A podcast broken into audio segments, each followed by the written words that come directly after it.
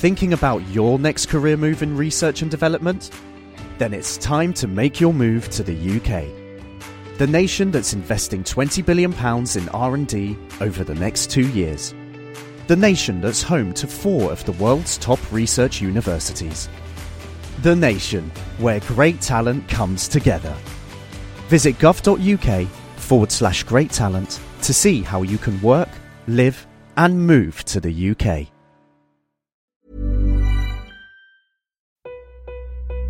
I have you loud and clear. Hello. Hello. Hello. Welcome.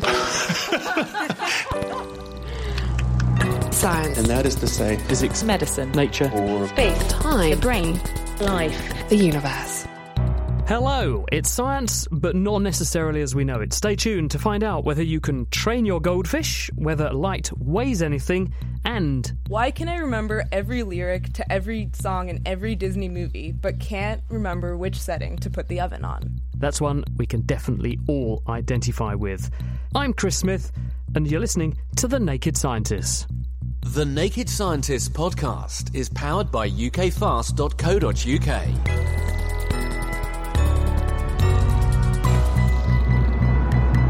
Now, with me this week to take on your science questions are Philippe Bujold, who's a neuroscientist at the University of Cambridge. So, what neuroscientific fact have you got for us, Philippe? Yes, so I came with a big debunking of a myth today uh, because I started teaching in high schools recently, and I realized a lot of people think that well, actually we only use 10% of our brain. That is not true. Um, that's the biggest myth we have in neuroscience. And actually, the reason why it's not true is because the brain is extremely efficient. We have nothing in our brain that isn't useful. It's about 2% of our mass in terms of kilos, but it's about 20% of our energy use. So we don't have any space for anything we wouldn't use. And the best example of that is that we're born with about twice as many neurons as we would need, and then they get pruned over time. There are, of course, just to also be clear, some people who do only use 10% of their brain, but they'll remain nameless. Exactly. I was going to say, we won't name anyone. Billy, thank you very much. Also, here, Eleanor Drinkwater. She's been on the show before. You're an animal behavioural expert. You're now at the University of York. So, what sort of animals are you looking at? At the moment, we're studying ants, and in particular, we're trying to understand individual and group level personality in ants. Personality? Yes. Say that again. And personality. Are you serious? They have fabulous personalities. Really? Yes, they do. How do you know that? One of the ways in which ant personality has been studied is by using RFID tags in order to kind of spy on what they're up to. These are like when you go into the supermarket, when you walk out with shopping you haven't paid for and the buzzer goes bleep, bleep, bleep. Yeah. That's the same thing, isn't it? Yeah, exactly. Or your swipe card, which you swipe to get into to work. It's a similar kind of idea. We can have a setup where we have a RFID scanner, and the ant can walk in and out, and we can work out who's doing what and and how long they're doing it for, and those kind of things. And why have you brought me an empty Petri dish, Eleanor? So that is an RFID tag. Where? It's empty. There's nothing in here. Imagine I've taken my biro and put a spot on a page. There is something about that big. Yep. So what that would go what on an ant? You stick that on an ant. Yes, with with immense amounts of difficulty and I patience. can imagine. yeah. and, and some glue. And, Yeah. and and where do you put the detector then? So one of the best places is perhaps outside the, the entrance of a, an ant nest, and so you can catch them as they're coming in and out of their nests to find out Are the comings and goings of an ant nest? exactly. exactly. Oh my goodness, does it work? It does work with difficulty. I seem to spend a lot of times gluing tags to ants and then coming back the next day, and they've removed them very kindly and Oh, put them into piles for me. Yeah. and and, and are, there, are there any ant casualties, or is this a safe experiment? Um, any biological questions about counting ants and how ants behave? There for Eleanor. Thank you very much. Now, also next to uh, Eleanor is uh, physicist Jess Wade. You've also been on the program before, and you're a materials scientist. You're at Imperial. You play with interesting materials. You Yeah. have some interesting material. You said you brought with you. Wouldn't show me it. What What have you got there? So I've got a little pot of slime here. Any parents in the audience will have heard of slime or be familiar with its weird material science properties. And this is a particularly weird one because it makes a noise. We wanted something that worked quite well on radio. You're sticking your finger Can everyone the hear pot. Uh, It's a kind of Is rude noise, a Jess, vulgar is- noise, I would is- say. Is that the slime or is that you? This is the slime, guys. so slime is an interesting mixture of a polymer, PVA, the, the stuff that we have in glue, with um, something called borax, which cross-links the polymer. So we're quite happy with polymers. They're long, wriggly chains, usually of carbon atoms playing around. And they've got these great properties that they're flexible and lightweight and we can process them. So we use them in my research to make light emitting diodes. And we use them in plastic bags and we use them to wrap wires in. But what you can do to them is you can add a tiny amount of something that cross links the polymer. So it takes all these wiggly spaghetti strands and makes them incredibly straight and rigid. And in slime, we've done that. We've put it in this kind of weird state, which is halfway between a solid and a liquid. Is that what the borax does? That's what the borax it- does. It, grabs the PVA, which is the glue, and, and joins the chains together. Exactly, it does that. And it's kind of interesting because plastic is this big buzzword at the moment after Planet Earth, too. Everyone's really, really concerned about plastic in our oceans, and young people are particularly concerned about it. But yet they're creating all this plastic when they make this slime. You know, they make it, they sell it. And I don't think they're aware that they're actually generating more plastic, which is going to be harder to degrade than they think they're doing. But So it's you're, still you're pretty bursting fun. their slime bubble. Yeah, pop it, kids. A tiny bit. So that's Jess Wade. We're sitting next to Jess is uh, another physicist. We're replete with physicists this week, uh, Francesca Day. And Fran, I hear you are a bit of a science comedian. I, I'm, I'm not familiar with many science stand up routines. Would you like to give us a demo? Absolutely. So, this is a short extract from my Edinburgh Fringe show. Um, I'm a particle physicist. I study particles called axions. They don't, you know, exist as such. So, these axions, if they exist, would be zipping through our bodies as we speak, like tiny, ineffectual ghosts. So, if they do exist, why haven't we discovered them yet? How hard can it possibly be? They're literally falling on our heads. Well, the trouble with axions is they just don't flipping do anything. They hardly ever interact with normal matter, which makes them very difficult to detect. And in retrospect, a poor choice for the topic of a PhD thesis. So is that what you are you working on? Like actually dark matter or something similar? Is that what you do? Yes. Because it sounds exactly like you're describing dark matter to me. yes, that's absolutely right. Axions are, are one possible Yeah. candidate for dark matter. So, so this is a sideways dig at your PhD and your PhD supervisor, perhaps. Yes, one could say that. um, so in the show, I, I go on to explain why actually this is perhaps not such a silly idea after all to do this work. Did it go well at Edinburgh? Uh, yeah, so I did it in 2016, and that went very well, and I'm doing it again this summer. Brilliant. Well, we wish you luck with that. Thank you. Right, let's jump right in with a question for you, Eleanor. And this is a question from Liz, which intrigues me. I really want to know the answer to this. Liz asks, Can I train my goldfish? Can she train a goldfish? And the answer is yes, you can train your goldfish. I had so much fun researching this question, and it turns out that there are how to train your goldfish kits available online if anyone does want to train their goldfish. And even better, I found out that in the, the 60s, 70s era of animal behavior, um, they were using goldfish as a model to understand um, what effects alcohol might have on learning. And so they set up an experiment which they tried to teach the goldfish to go into the darkest part of the tank, and they found that adding alcohol to the tank made them learn better. But as is the way with some of these studies, it was unclear as to why this was the case. Well, you know, goldfish are quite well adapted to booze because they live in, especially in freshwater environments, they live in ponds that freeze over the winter time. And when they freeze, they run out of oxygen or they run very low in oxygen. So their metabolism shifts towards the same way yeast, when you grow yeast in the absence of oxygen, you get booze with your grape juice. Well, fish actually make their ponds a little bit alcoholic when the wintertime comes and they, they freeze in. And I interviewed the scientists who discovered this and I said, well, well, could this be a useful way to make alcoholic beverages in the absence of yeast? And he said, well, it would take a very long time, but about 20 years of a goldfish in, in the tank to actually make enough. But, but that might be one reason why that research Yeah. failed. Yeah, well, in fact, that's one of my, my favourite facts about goldfish that you've just come up with. I just love the idea that under stress you start producing ethanol. Can you imagine how much, you know, how much better being stressed would be if that was the case in Li- humans? life would improve enormously. Philippe. Yeah, no. So I was wondering, actually, you're mentioning over winter uh, they have to survive for qu- quite a few months. Um, I unfortunately have never had that much luck with goldfish. They've never really survived that long. But I was wondering, how long does it actually take to train them? Because mine, on average, I would say about four or five months when I was a child. Um, does it take longer? Does it take a shorter amount of time? And, and how do you train them? Exactly. Oh, well, the scientific studies in the 60s and, and 70s, unfortunately, you electrocuted them to, to train them not to do things. But the nice kits that are available online, it seems to be a bit like clicker training, in which they, they give them food rewards, which sounds like a much nicer way of doing it than the 60s and 70s way of giving giving them electric shocks. Because that's a myth. I mean, Philippe was talking about myths earlier, and people only using 10% of their brain. People say goldfish have a five second memory or something, but actually they have a really, really good memory, don't they? Because people have done research showing that uh, you can train them to find a hole in a net. This is uh, Culum Brown, I think, from Australia. Uh, you can train a fish to find a hole in in a net by using various visual cues, and then a year later come back, show them the same net, and they immediately find the hole, so that they've remembered. So they, they clearly do have very good memories. And if you think fish live a long time, they have to find their way over complex, you know, navigations and migrations in some cases. So they they must have a, a pretty good memory. so they ought to be trainable. Yeah, yeah, exactly. I, I think that fish often get a bad rap just because we can't see them. You know, we tend to, to, to think about animals like dogs and cats just because we see them all the time, whereas we don't really see fish. So I think they often get a bad rap in our in Yeah. our ranking of, of how intelligent uh, animals are. So fish are clever. You'd better believe it.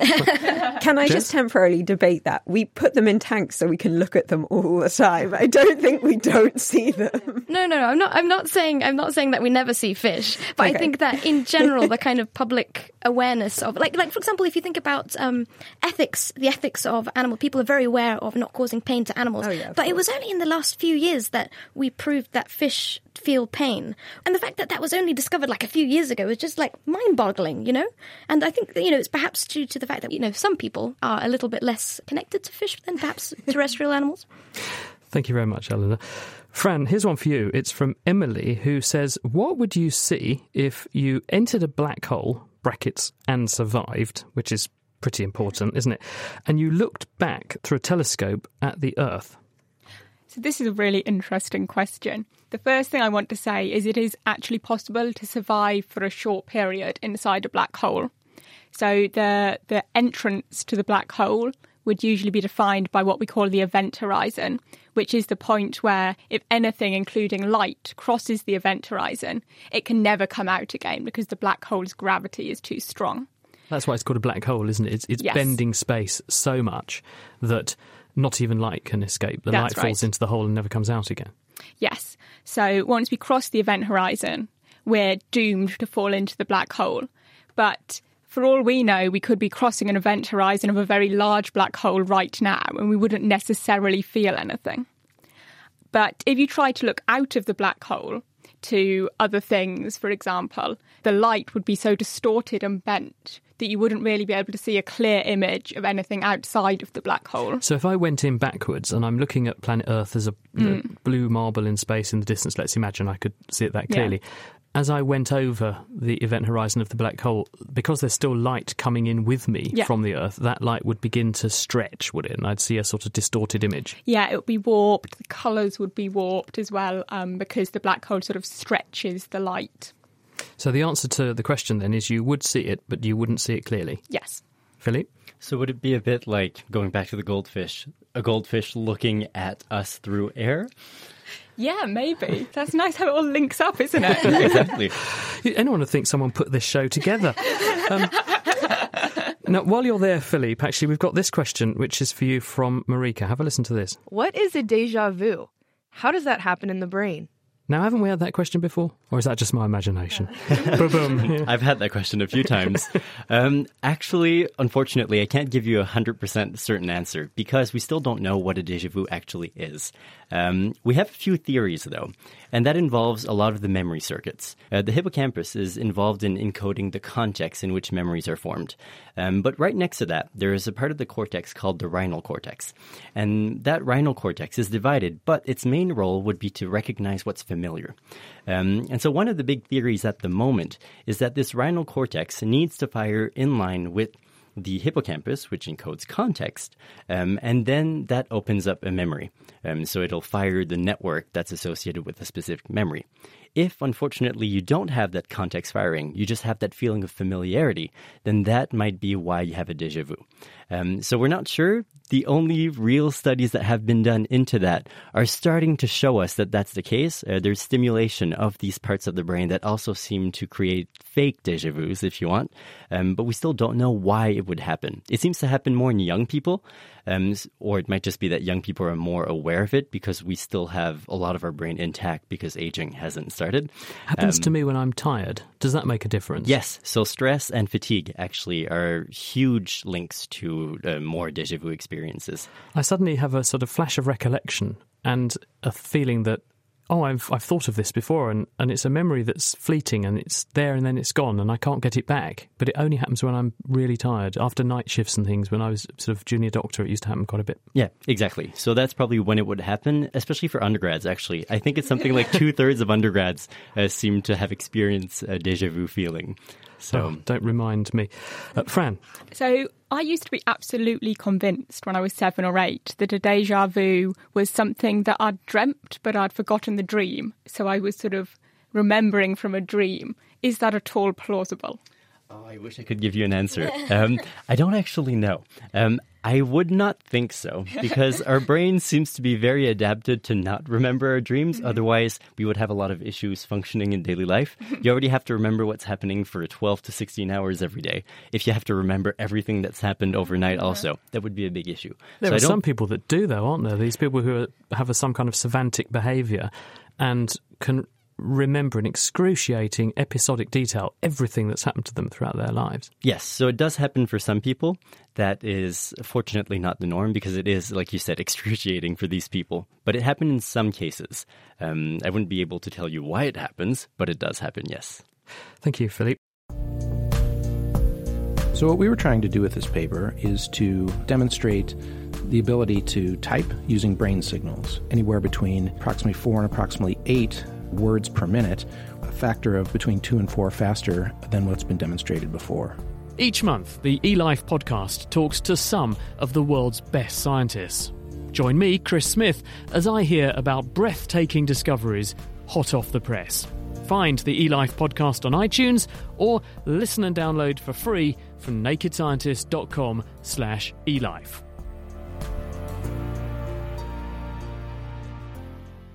You're listening to The Naked Scientists with me, Chris Smith, joined this week by a panel of experts because we're answering the science questions that you have been sending in.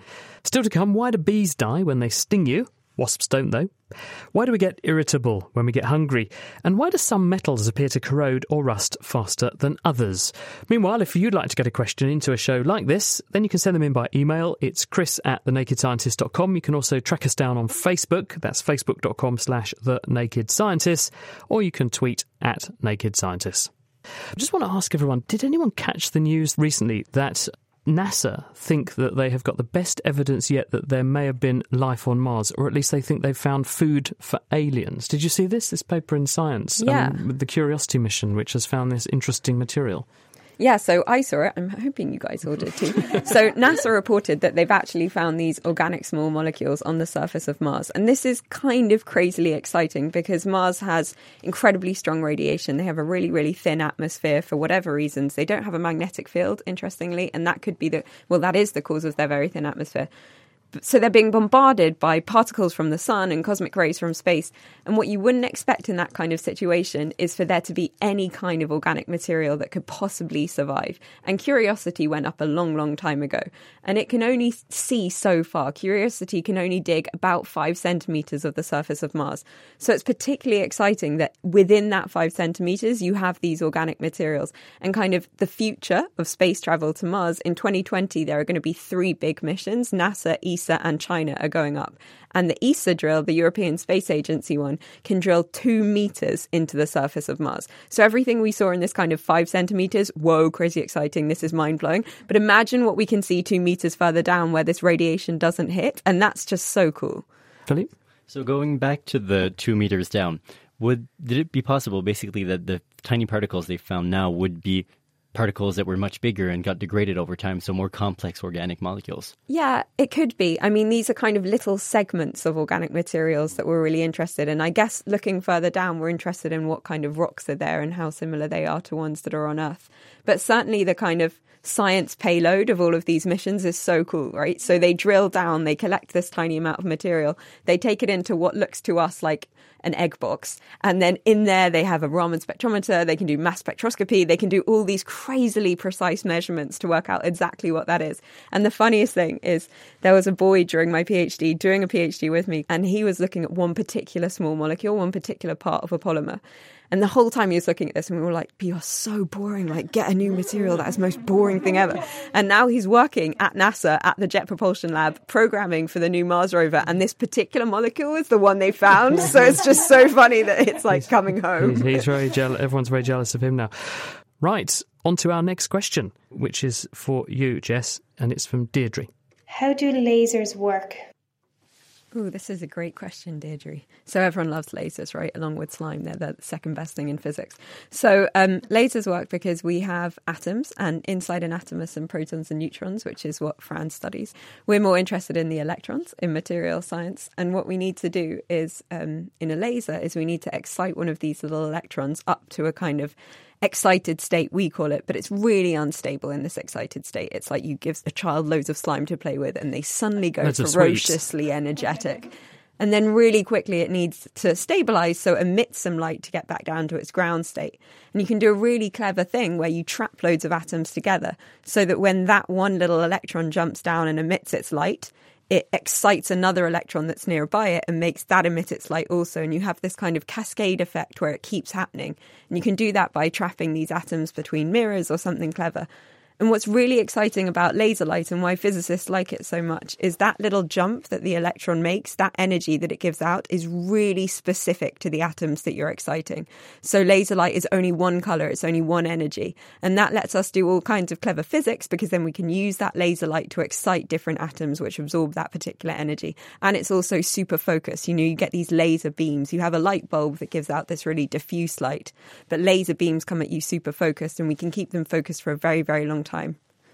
And of course, by using different flavours of atoms, you can get different colours of light that have different applications. Because if you want to do, say, medical imaging or you want to burn bits of tissue, you want a laser that will interact very well with tissue, but not other things. Exactly. And it's very similar to fluorescence. So, fluorescence is this thing where we get excite an atom and very quickly they emit light and it happens over a very short time scale. And when it happens, it's gone. And you can tune that fluorescence, you can tune that colour to whatever atoms that you're exciting. Eleanor. So, talking of applications, something I've always wondered about lasers, taking this to a really highbrow level. I love Star Wars, and you know one of the weapons that they use is these kind of laser shooters. Is, is that is that ever going to be possible? Having kind of weapons that are Do lasers? you have nefarious intent or No, something? oh, of course not. I don't know why you It's suggest just that. when, when working with the ants becomes too much. It's, well, you know, it's gone from burning them with a magnifying glass to I would never a laser blaster. Jess, laser blasters. I don't think with reality I don't not? I mean if you wanted a laser blaster you can make a laser blaster, right? You'd get a very powerful laser, you could fire it at something, you can pop balloons with certain lasers, you could certainly blind yourself with a laser. I mean the majority of time spent at the beginning of your PhD in materials is trying to complete laser safety courses so you don't blind any of your friends with a laser. So I don't think you're far off the Star Wars thing if you want one. Jess, thank you very much. Philippe, can you help us with this question in which we all sympathise? I think we've all had this. Uh, v wants to know the following. Why do I turn into an inhumane monster when I'm hungry? Why indeed? Well, V, that can be explained with science. Um, actually, the explanation is quite simple. Um, when you get hungry, your glucose level in your blood goes what your brain would consider dangerously low. It doesn't take much to reach that level because your brain, like I said earlier, actually uses about 20% of your energy demand every day. So as soon as it senses lower blood glucose levels, it starts to release the same hormones that you would get when you're angry, anxious, or stressed. So cortisol, adrenaline get released at the same time. And these are surprisingly, or not surprisingly in this case, um, the same neuropeptides or neurotransmitters that are associated with anger. Um, so there is actually a reason, a scientific reason for people becoming hangry, if you want. And fun fact, it's actually worse for men. Um, so usually the stereotype would be that, oh, people, everybody gets angry, but actually men have more of these receptors. Um, so even though they might not show it, it actually affects men more. And so the, the and the cure is an easy remedy. Eat something. Exactly. Yes. No, And- for sure. And are some foods better than others? Because sugar is very rapidly absorbed, isn't it? So is that the best cure for hunger-induced crankiness, or Well, see, for are me, there I would better go with foods? chocolate. Eleanor's laughing. I'm not sure it works for everybody, but yes, you want to get that blood sugar level really high really quickly. Uh, you don't want to crash, however. So the solution I found is just keep Eat eating more chocolate. Exactly. Yeah. Never That's right. stop. That'll sort you out. Thank you, Philippe. Jess, time for a question for you. Why do some metals rust faster than others? That's from Val. What do you think? What if some things go rustier? So, so the technical term I think is corrode. Rust, we really only think about iron. So iron rusts and goes that typical kind of rusty bronze colour. So that's all right. And corrode is when when metals interact with oxygen, usually in the presence of water. And it's because oxygen is super reactive. The oxygen that's in the air, it's a really hungry little gas. It needs to fill two electron spaces, so it attacks these metals, which are kind of seas of electrons, and tries to pull them off that to react with it. And some metals, this seems to happen very quickly. So, in things like iron, the interesting ones are the things where it doesn't happen. And aluminium, actually, super quickly, aluminium that we use in cans and in an awful lot of products covers itself with a very, very strong layer of aluminium oxide. So that makes it look like it's not rusted, but that layer is super tough and sturdy and no more oxygen can get through it. So we can do that. We can do other kind of clever things with metals where we blend them with other metals to stop them from corroding. I think the ones that are really interesting are things like gold and platinum, which have this sea of electrons. You know, gold is really good at conducting electricity, which is why we use it so often, and it's beautiful if you buy expensive jewelry. But that doesn't seem to rust. So the kind of interesting questions are why are that not why is that not happening? And I think that's much much more complicated than we think. It's a kind of you know quantum chemistry question why it doesn't happen in gold. But certainly all metals do seem to rust. They want to get back to their kind of state that we found them in these mountains in when we started refining them in the first place. So it's a rate. You can look at a table to see which will rust faster. You can make gold dissolve, but you need a mixture of all of the three sort of king acids, don't you? Nitric, sulfuric, and hydrochloric acid. A- aqua regia, I think, isn't it, to, to dissolve gold? And it's pretty horrible stuff. Yeah, I don't advise doing that at home. No, probably, probably not a good idea. The Naked Scientists podcast is produced in association with Spitfire, cost effective voice, internet, and IP engineering services for UK businesses. Find out how Spitfire can empower your company at spitfire.co.uk. You're listening to The Naked Scientists with me, Chris Smith, and I'm joined by physicist Fran Day, animal expert Eleanor Drinkwater, another physicist, and that's Jess Wade, and a neuroscientist, Philippe Bujold. And we're answering your science questions. If you'd like to send one in, it's chris at thenakedscientist.com. Now, before we continue with your questions from people at home, we'll first of all ask some questions of our panel here that we wrote earlier to test their mettle. So we'll have two teams. Philip and Jess, you're going to be team one, and Eleanor and Fran, you're going to be team two. Now, because it is a World Cup year, we're feeling pretty sporty, so we've got some speedy inspired questions to kick off with. Did you see what I did there? Right, team one, Philippe and Jess. Talking of round ball shaped things, there's the sport link. Planets. Which goes by more quickly, a day on Venus or a year on Mercury? What do you think? Hmm. You're the physicist, so I'll trust you on this one. What's shorter? You can take it. No. okay, let's go with a, a year on Mercury. You're going with a year on Mercury. You get a bing for that one. That's indeed right. A day on Venus is 116 Earth days long, oh, but a year on Mercury is just 88 Earth days. Venus turns very so slowly. Cute. Right, plus one for Team One. On to Team Two.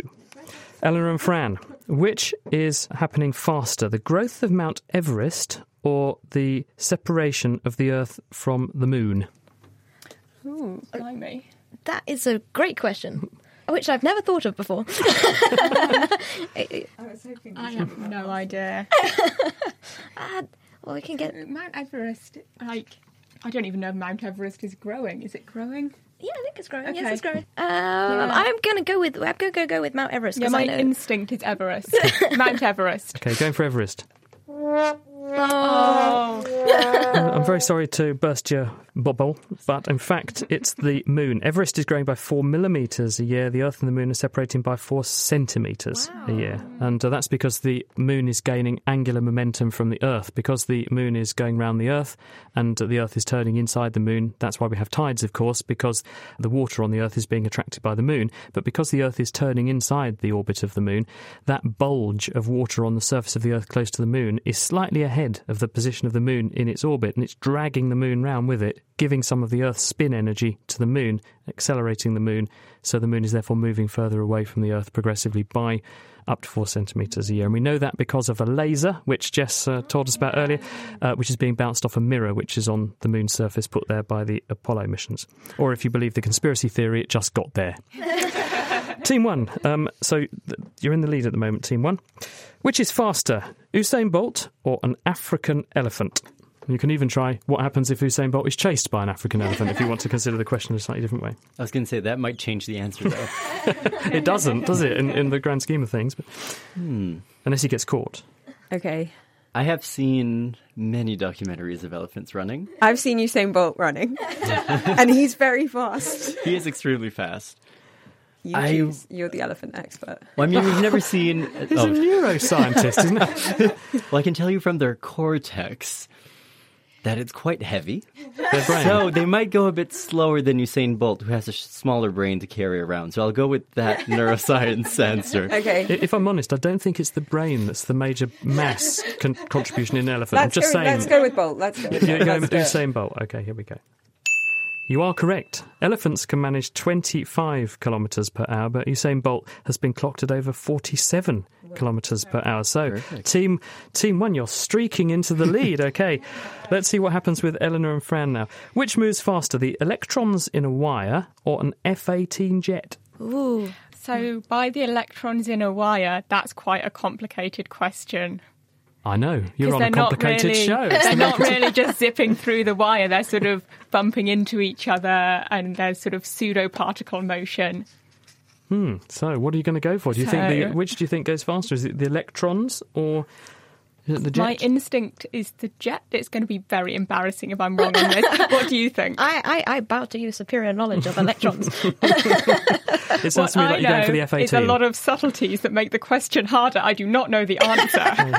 I'm going for the jet. yep, it is the F-18. You are quite right. Good to go with your instincts. Always trust your instincts. F-18s can do 1,915 kilometres an hour or thereabouts, but the speed of individual electrons in a wire is just 0.2 mm-hmm. millimetres per second. Now, an electrical signal moves along a cable at almost the speed of light. That's absolutely true, but the individual electrons that carry the current are actually moving very slowly, and that's because electricity moves along a cable a bit like if you had a tube full of beads and you pushed in a bead, an electron at one end, it shunts along all the other beads inside the tube. So another one comes out the end, but the individual beads, the electrons, move incredibly slowly. So that's why it's only about um, 0.2 millimeters a second.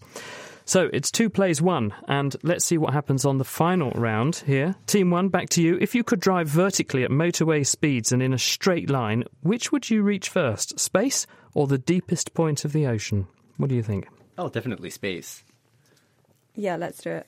I can't drive, so I hope you do your superior knowledge. let me just get this right. You reckon that driving at motorway speed vertically, either up or down, you're gonna you're gonna get to space before you get to the bottom of the ocean. That's what you're saying. Yep. Let's do Well, a clever of dis- kind of frown way of answering this. It depends depends where you define where space begins. But um, yeah, Where do you start? Also, is a good. I'm I'm pretty sure. I I'm going to go with I agree with you. The International Space Station is closer to us than Glasgow, right? So I think we could go with that. Okay, you're gonna go with um, you're gonna go with Let's go with space. Oh, No, you- you're not right. Actually, you'd reach the ocean floor first, and this is because the edge of space is about 100 kilometres above the surface of the Earth by our definition of where space starts. Uh, the Mariana Trench in the Pacific is, in comparison, 11 kilometres deep. So you'd get there a lot quicker. Uh, the International Space Station about 400 kilometres up, Jess. So it's, um, Glasgow's a little tiny bit further than that, but yeah. So so you, you didn't get that one right. So now it's all on you guys, Eleanor and Fran, to see if, if you're going to, to manage to equalise, which will push it to a tie break situation. What unit of this is nasty? Okay, I'll give you this. Nasty, this one.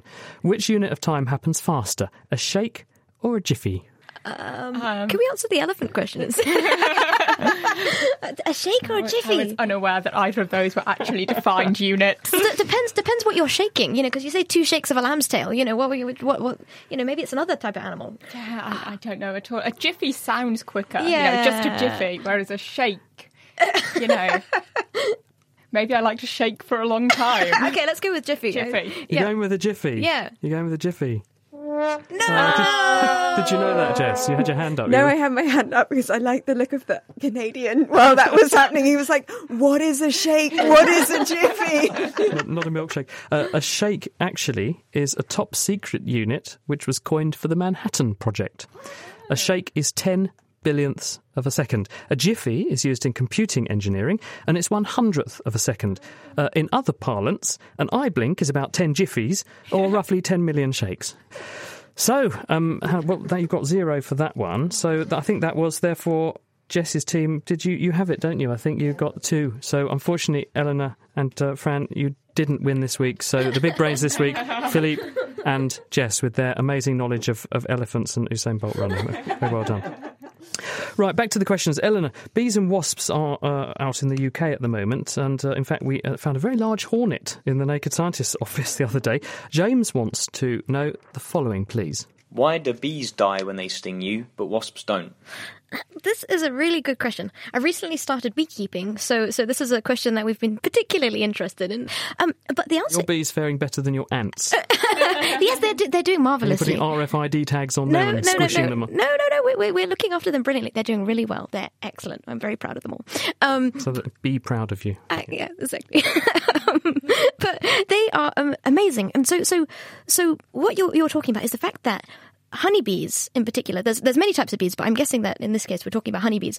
Um, they have a barbed sting, so if they if they sting something like a, a mammal that's got nice fibrous tissue, then they will actually pull out the if if they stick their barb in, it will get stuck. And so then if the bee is removed quickly, then it will pull out the sting and then quite a lot of associated tissue as well. Um, so they effectively disembowel themselves, which is quite sad. But the amazing thing about it is they can still live to, I think the study said up to 114 hours after effectively disemboweling themselves. Why have they evolved to do that, though? Now, Because this, Australian native bees don't have barbs. They're stingless. yeah, They're, they're barbless. They don't Yeah.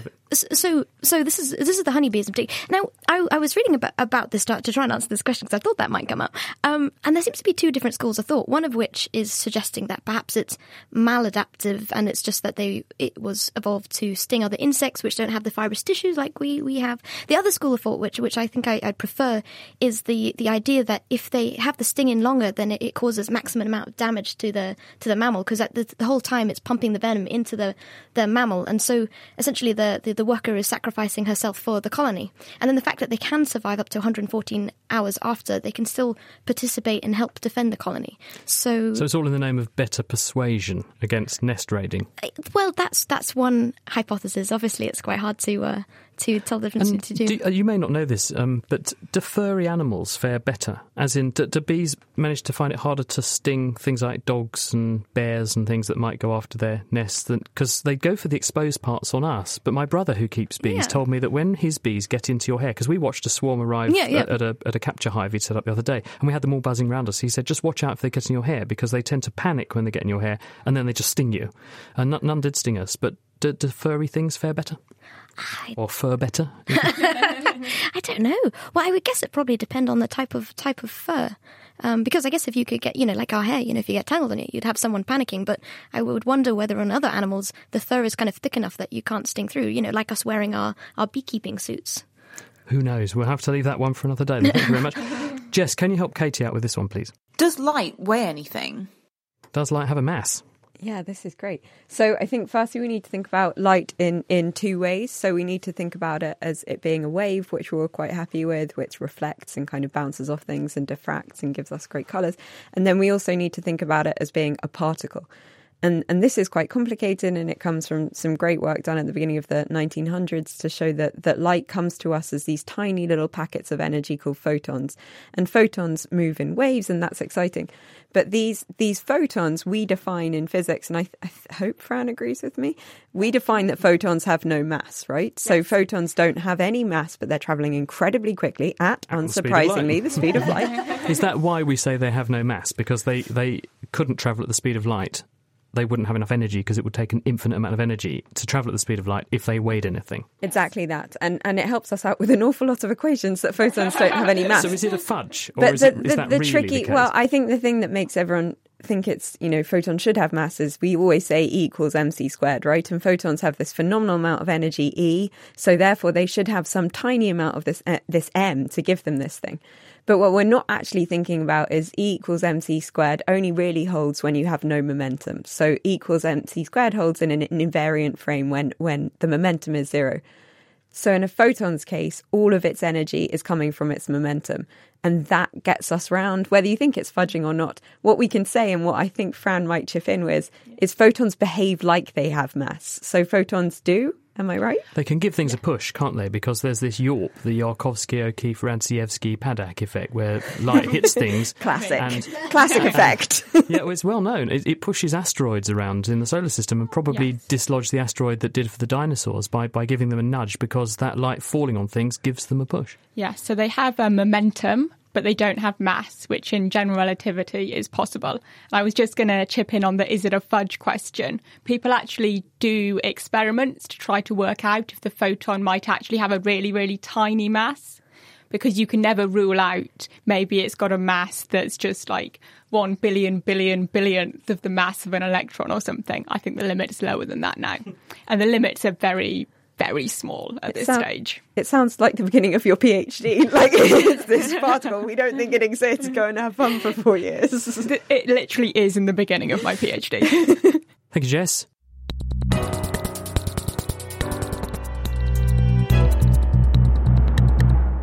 You're listening to The Naked Scientists with me, Chris Smith. Still to come, the weirdness that is quantum mechanics and what is quantum entanglement. How do trees get water when they've been concreted into position, for example? And what is dark matter? Fran, Dan wants to know what is quantum entanglement? Can we create it and how does it work? But you better tell us first, actually, what quantum is. So, quantum mechanics describes the physics of how very small things work. And it turns out that the physics of how very small things work is super weird and nothing like the physics of how everyday objects work. And one important point is that in quantum mechanics, nothing is decided until we measure it. Can I just clarify? When you say really small stuff, how small is really small? So, the size of an atom or an electron or a proton, which are the particles that are in atoms. Does that mean then if I could, with a microscope, start with something big and watch how it behaves and get smaller and smaller and smaller and see progressively smaller things, I would suddenly at some point see the behaviour switching and going into this quantum realm where things behave totally differently than bigger objects? That's a very interesting question whether you could do it gradually. No one quite knows how the transition from quantum to classical physics works. It's one of the, the really open mysteries because there isn't a microscope that can do that whole range. Ah, so quantum mechanics has thought of that and caught us out. Yes, quantum mechanics is very good at doing that kind of little trick. Niels Bohr said, if you're not baffled by it, you didn't understand it, didn't he? He's saying, look, you know, I, I understand how it works, I understand the results I get, but I don't understand why I get. That's absolutely right. Quantum mechanics is a set of rules that's very, very good at the predicting the results of experiments. So you sort of have to go with it. But and just and just abandon all hope of actually understanding why. You just know it works. we haven't abandoned all hope. There's a lot of scientists working on it. Okay, so coming back to this idea of, of entanglement, what's that? As I said, we don't decide things in quantum mechanics until we measure them. So, for example, photons, which are particles of light, have a property called polarization, and that describes the direction their electric field points in. And before we measure the polarization of a photon, even the photon itself doesn't know its polarization. Now, it's possible in an experiment to have, say, an atom emit two photons at once, such that they have to have their polarizations pointing in opposite directions. When we do this, and say the photons travel to opposite ends of the world, and then we measure one of them and it's pointing in a particular direction, then we measure the other photon and its polarization will always be pointing in the opposite direction because those two photons are then entangled. And this happens instantaneously. So it's very mysterious how the information can travel from our measurement of one photon instantaneously to our measurement of the other photon. Now, is it that the entanglement, the decision as to what polarity you're going to have, that decision is made at the moment the two photons leave the atom? Or is that decision made only at the time when you measure one of them? Do it's we know? made only at the time when you measure one of them. And how do you know that? From the experiment I've described, there isn't a way of knowing that. So you might think, well, why isn't it just decided at the source? Hmm. But there are actually more complicated experiments you can do involving measuring things at different angles and doing lots of different measurements that show that it has to be decided only at the point of measurement. Um, they're called Bell inequalities if anyone wants to Google further. And over what sorts of scales can this operate? Or is it infinite? As in, if I had a particle which was generated at the time of the Big Bang and, it, and, the, and another particle, it, its pair, they're now on opposite sides of the universe. As far as we know, does the same rule apply? Yes, as far as we know, it is infinite. However, when I say a measurement, something like the photon interacting with a few other particles, interacting with its environment, can destroy the entanglement. So you'd have to really isolate your photon somehow as it travelled across the universe. But that also means that there is, in some way, information travelling over vast distances in Yes. zero time Yes. for this to hold. So, how on earth is that happening? We don't know. It seems like it's in conflict with um, Einstein's theories, which say that things can only travel at the speed of light, not infinitely fast. It's actually possible to prove that it's not possible to communicate this way in a way that violates Einstein's theories. But it's still very mysterious, and people spend a long time worrying about it.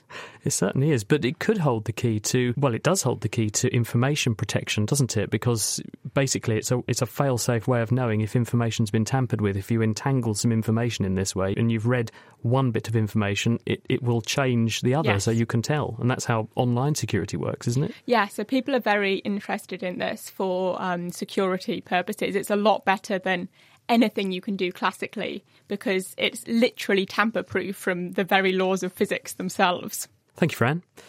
Philly, here's a question which I love from Nat. Why can I remember every lyric to every song in every Disney movie, but can't remember which setting to put the oven on? I think we all have this problem, don't we? I was going to say, I think I sang Let It Go all morning, actually. Um, yes, that is a common problem that people have. And actually, it's something that's really great for humans because until quite recently, we didn't have written language, right? So songs would have been a really good way to transmit um information. And there's a really good reason why they are so good. Uh, memories are a bit like networks. Um, you can think of them in the brain as different neurons linking and showing specific patterns. So, two similar memories might have similar patterns, but differ on like a few final um, roads, if you want. And what happens is that a lot of these networks, the more neurons are involved, the easier it is to remember something. So while your oven might only have a specific network, so you can think of the network as like a tree, and you would have a trunk, and you can't think of the trunk, what happens with other memories is that you would have multiple trunks going into that memory. So in music, you have rhythms, you have what you were feeling when you were listening to it. You have what was happening when you were younger. So all of these things happen, and at the same time, you're happy. And you always try to reward yourselves with things that make you happy. So your brain will try to make you remember these things much more.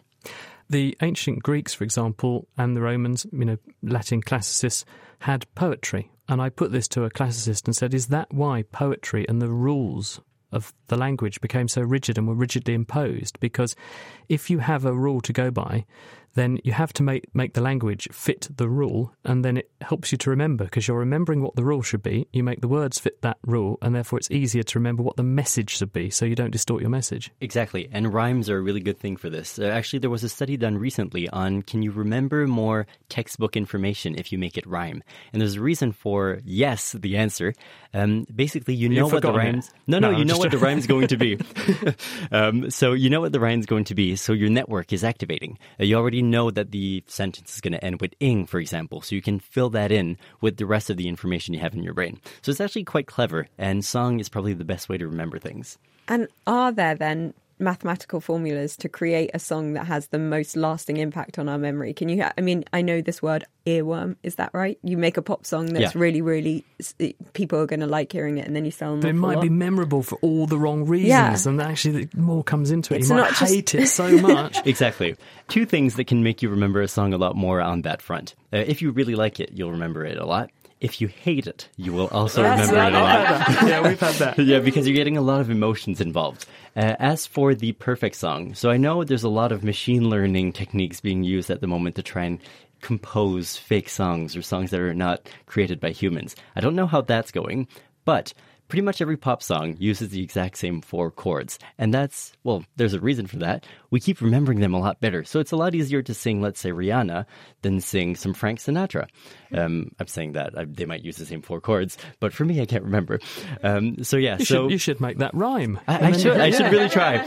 Uh, but yeah, so basically, songs that you hear a lot more, you will remember. So even though there's no necessarily perfect formula, although there might be right now, I just don't know that field enough. Um, well, you might remember things that you hear more in public. So when you're listening to the radio, you have that.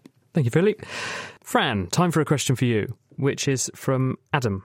Is dark matter definitely there? Is it just a neat idea that explains strange things about the universe, or is there direct evidence?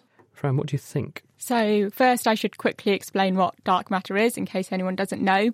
Dark matter is matter that we think is there because we can see the effects of its gravity on other matter, like stars and galaxies in space, but we haven't detected it any other way than its gravitational effects. So then you might think, well, maybe it's not that there's extra matter, maybe we just haven't quite understood gravity. And indeed, there are physicists that work on modified gravity as an alternative to dark matter. What's modified gravity? It's where you take Newton's laws of gravity or even Einstein's theory of gravity and you tweak it to try to fit the observations better. That's called fiddling, isn't it? Isn't that, isn't that called Yes. kind of add in a fiddle factor to make the, the observation, you know, Yes. fit the facts? Absolutely.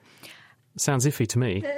So dark matter is much, much more popular because based on just having one more particle in the in our model of particle physics and having there be some of these particles around, we can explain all the observations. But there are observations that dark matter can explain very easily, but modified gravity can't. For example, dark matter is required to explain how structures like galaxies form in the universe in the first place. You need the gravity of the dark matter to be the seed that holds the galaxies together, whereas modified gravity can't explain this. So, dark matter really explains a lot of different astrophysical observations with only one addition, which is what makes it a very appealing theory. But of course, until we detect it, we can't know for sure. Why would all the dark matter stick together and be in a big halo around a galaxy, for example? Because if it's gravitationally active, why isn't it all sort of mixed up with the other material we have, the stars and the planets and so on? So it is, but it's more the case that the, the stars and the planets are mixed up with the dark matter. So we think that dark matter probably only interacts significantly via gravity, and its other interactions are very weak. So the dark matter falls in on itself because it's gravitationally attracted to the other dark matter and forms these big blobs of dark matter. So dark matter is attracted by gravity to other dark matter, but it doesn't interact with, with dark matter in any special way apart from via gravity, we think. we think it might interact with other dark matter using some other forces that we don't know about yet, but there's no direct evidence for that. And we think it, w- it was there, what, as a product of the Big Bang? Has it been around since the birth of the universe? Yes, so in the same way that all the, the regular matter that we see every day was produced in the Big Bang, dark matter would also be produced in the Big Bang at the same time. So when scientists talk about there being particles of dark matter whizzing through mm. us all the time, one physicist at UCL in London put it to me that you know if I had a pint glass, Yeah. I'd have at least a couple of dark matter particles in there right now. Why is that there? Why isn't it out aggregated around with the dark matter in a halo then? I mean, is, is that just a reflection on how much dark matter there is all over the place all the time? Yeah, so it's best to think of the Earth as being in a dark matter halo. So the Earth is situated in the Milky Way galaxy, and the Milky Way galaxy is situated in a big sphere of dark matter. So, because we're in this big sphere of dark matter, there are dark matter particles around everywhere. And so, will the dark matter go where the matter goes? Is that why we've got our galaxy? There's a mixture of matter and dark matter in the same place in space yeah, and time. They're gravitationally attracted to each other, but it's better to think of it as the matter going where the dark matter is.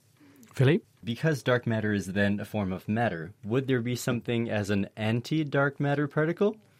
That's a very interesting question. So, in some theories of dark matter, there is anti dark matter particles, but in some theories, there aren't. So, in the same way that an electron has an antiparticle, which we call the positron, but a photon is its own antiparticle. It doesn't have a different antiparticle. It's the same for dark matter. So, some dark matter wouldn't have an antiparticle, but some could. Thank you very much for shedding some light on, on dark matter. Really, really lucid and clear explanation. Thank you, Fran. Now, can you help out Les, please, Eleanor, who's wondering about trees that you see living in cities? And he points out that when you have a tree li- living on a city street, often concreted into position, the tree seems to be doing quite nicely, thank you. So, how's it coming by its water and its nutrients, he wonders? Well, that is a really good question. Trees or plants in general can be amazing in adapting how they grow to the different environments in which they are. So you can think about something like a, a willow tree, and if you plant it by a, a river, it might not put down very strong roots because the water's right there. So it, uh, it, can be a problem with willow trees that they might flop over because they just don't have the, the support structure there. So you, perhaps with the trees that you're talking about, they have much more in depth root structures that's adapted to the environment so they can spread out and find what they need.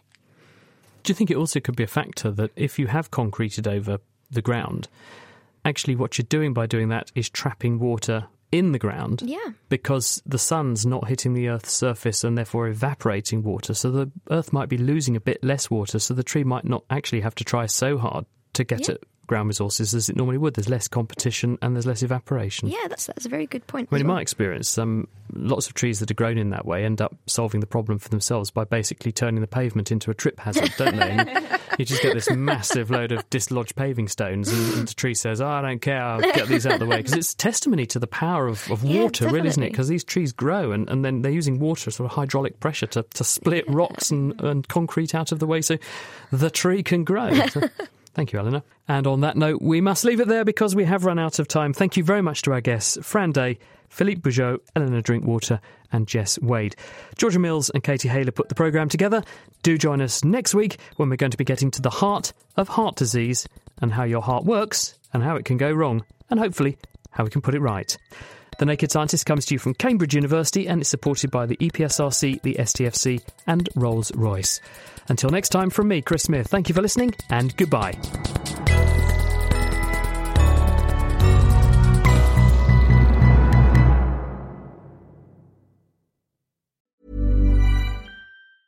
Thinking about your next career move in research and development? Then it's time to make your move to the UK. The nation that's investing 20 billion pounds in R&D over the next 2 years the nation that's home to four of the world's top research universities.